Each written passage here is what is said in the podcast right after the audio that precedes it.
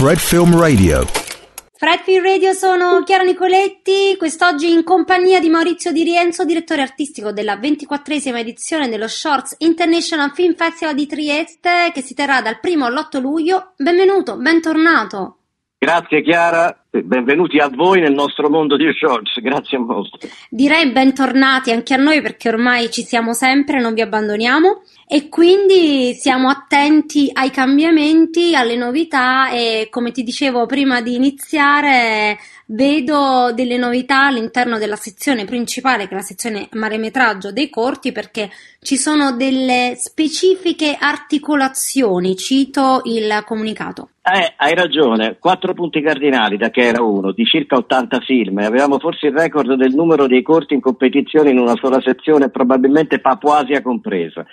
Abbiamo pensato con Massimiliano Nardulli, che è nostro, la nostra antenna parabolica rabdomante, gran cercatore di, di corti, eh, alcuni dei quali sono anche in prima italiana, un bel po', eh, di articolare eh, il discorso Um, lasciando Maremetraggio, che è il nome del festival dei, dei primi suoi anni, sì. eh, come linea guida, diciamo piattaforma, è il caso di dire, importante con una cinquantina di corti internazionali provenienti da una trentina di paesi, c'è anche un corto di Trinidad e Tobago, attenzione, uh. del ah. Kenya, attenzione.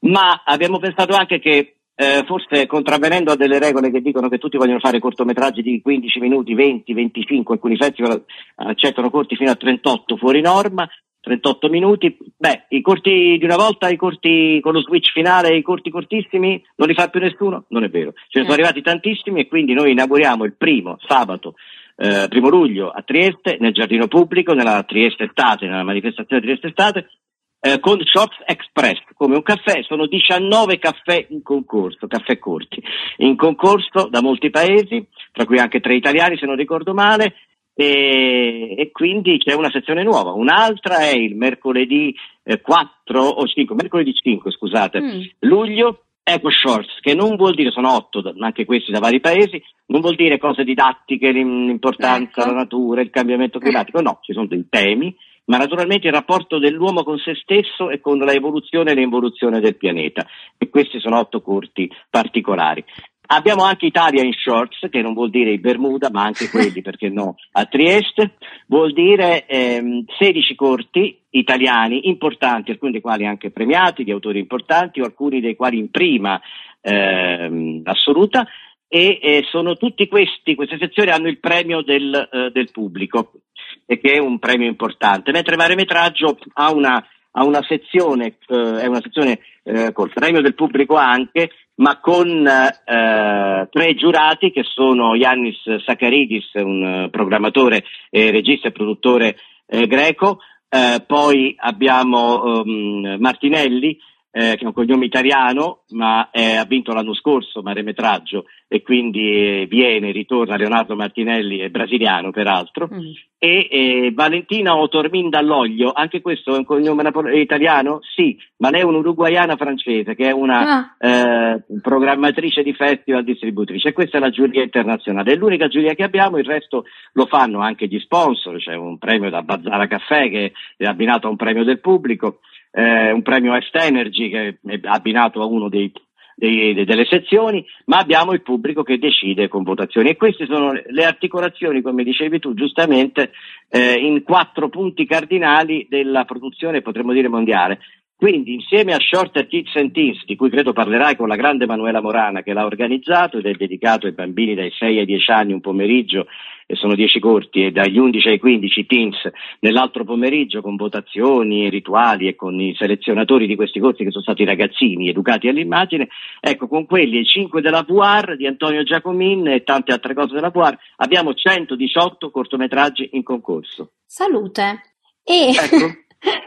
Um, spesso voi avete dimostrato il contrario, però spesso si, um, si, è pensato in passato che il cortometraggio fosse solo, come dire, una presentazione delle proprie abilità registiche per poi approdare e rimanere sul lungometraggio. In realtà esatto. molti registi hanno dimostrato che in realtà come sappiamo, il cortometraggio è una vera e propria arte diversa che richiede altre capacità, altri linguaggi uh-huh.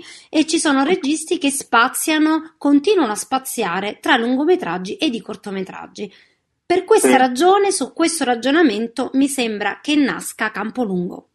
Esatto, Camporungo, un'idea nostra con Beatrice Fiorentina, anche responsabile triestina, critico della settimana della critica di Venezia, e Massimo Causo, programmer per molti festival eh, e, un importante giornalista e critico, abbiamo pensato che Camporungo volesse dire eh, che ci si allungava verso il lungometraggio, ma che magari ci sono dei registi eh, che hanno fatto il cosiddetto salto, ma poi sono tornati a fare anche dei corti o che comunque hanno un'esperienza piuttosto eclettica, che non hanno mai considerato il corto come palestra e solo trampolino, e che abbiamo individuato un tale Adriano Valerio. Adriano Valerio che ha vinto recentemente, eh, è un caso, ma i casi non vengono mai per caso, un paio di mesi fa con Calcutta 8 um, uh, 40 AM, 8.40 del mattino, uh, un corto francese di produzione girato a Calcutta in India, ha vinto il nastro d'argento, un, un, uomo Adriano Valerio che aveva vinto anche il Davide Donatello e un altro Nastro d'Argento, insomma, che ha girato eh, film in, in, Tunisia, che ha girato film eh, in cortometraggi, scusa, in varie parti del mondo, compreso eh, l'isolotto Tristan da Cugna che sta fra la, la, l'Argentina e, e, la parte occidentale dell'Africa del Sud, non lontana dalla Sant'Elena di napoleonica mh, mm, memoria, sì. ha girato lì un cortometraggio 10-12 anni fa ed è andato al, al, lungometraggio nel 2014, no 15 scusate, Banat era la settimana della critica, girato in Romania e in Italia e dopodiché appunto è tornato a fare corti. Adesso sta per preparare una serie televisiva, ha appena finito un documentario importante che credo vedremo a qualche festival a breve, che, che si chiama Casablanca, guarda caso, un altro viaggio, e quindi un grande viaggiatore, un, un grande scandagliatore di storie eh, instancabile che vive a Parigi e di Milano ma che ama, ama, il sud del mondo abbastanza e quindi il capolungo migliore, non c'era capolungo migliore per iniziare un discorso che avremo, sarà articolato in due pomeriggi, vedremo il suo, mm. il giovedì 6 vedremo Banat e discuteremo con lui, il venerdì Vedremo i sei corti, discuteremo con lui e molti venerdì soprattutto, ma anche giovedì, degli ospiti che sono circa 40 registi di tutte le sezioni che vengono al festival soprattutto negli ultimi giorni e che potranno discutere con Adriano Valerio, un collega un po' più esperto e che ha già fatto i cosiddetti salti sì. a, da una parte e dall'altra. Assolutamente, beh, noi l'abbiamo, è un amico di Fred, l'abbiamo ospitato eh. Eh, tante volte e ormai quindi siamo totalmente d'accordo con voi. E da Adriano ah, Valerio, um, ospite, passo a, agli altri ospiti che sono un altro fiore sì. all'occhiello di, di Shorts, perché su questo li selezionate e sono sempre grandi personalità e grandi persone, oserei dire. Grazie. Eh, allora li vediamo.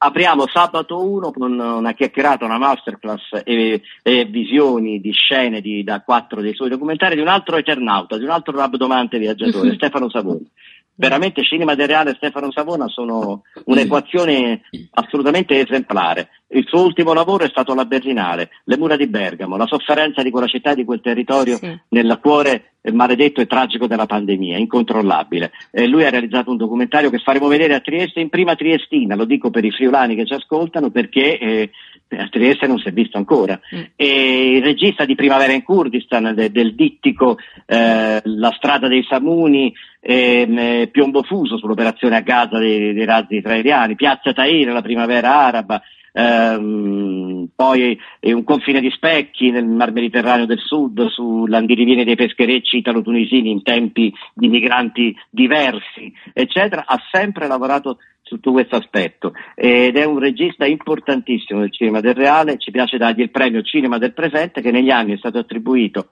eterogeneamente a Matteo Rover, Alessio Cremonini, l'anno scorso a Gabriele Mainetti, poi a Saverio Costanzo, Alice Rohrwacher. Ecco, mi sembra che sia un percorso che ha la sua coerenza nella varietà. Assolutamente, è un altro percorso che credo che sia una delle, eh, come dire, delle più grandi premi lungimiranza che avete istituito, il premio prospettiva, perché di solito non sbagliate un colpo ad individuare i talenti emergenti del cinema italiano.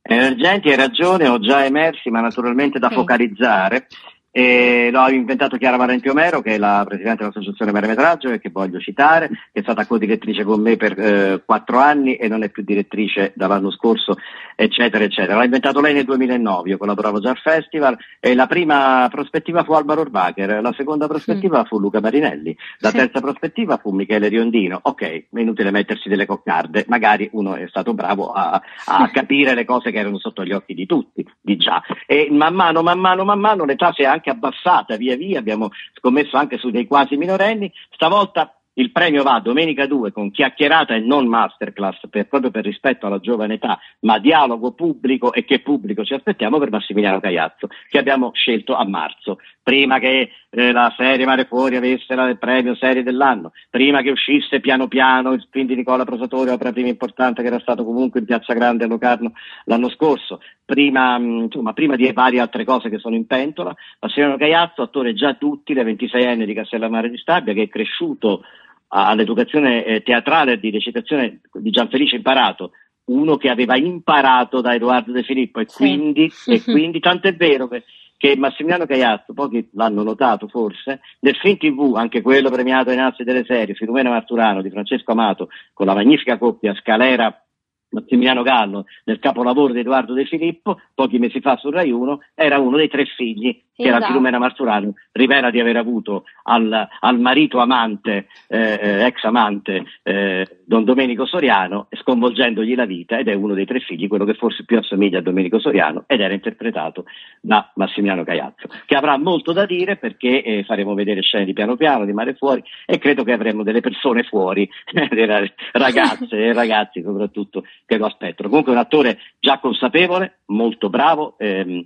nel gestirsi. Eh, ed ha una duttilità che già si nota. E devo dire, c'è una caratteristica che spesso notiamo più noi addetti ai lavori, però che hanno tutti quelli che hai nominato, eh, specialmente l'ultimo blocco dei più piccoli, e che in questo calderone di nuovi talenti sono anche molto umili e molto, pur essendo consapevoli, quindi molto propensi a lavorare, a fare bene, non divi, sì. ecco. E questa nel no. mondo del, ecco, consideriamo Massimiliano che per noi è un bravissimo attore emergente, ma c'è un mondo social che eh, lo erige a, a mito, per, cioè per delle, eh, quindi ecco, è una persona che riesce ancora a tenere, mh, avere il quadro della situazione complessivo. Ecco, questo... Sì, sono convinto, hai ragione, Dan, possiamo dircelo fra di noi? Sì. Tu sei napoletana, io ecco. sono napoletano, Massimiliano di Castellano di Stabia. Non vuol dire nulla, ma vuol dire molto.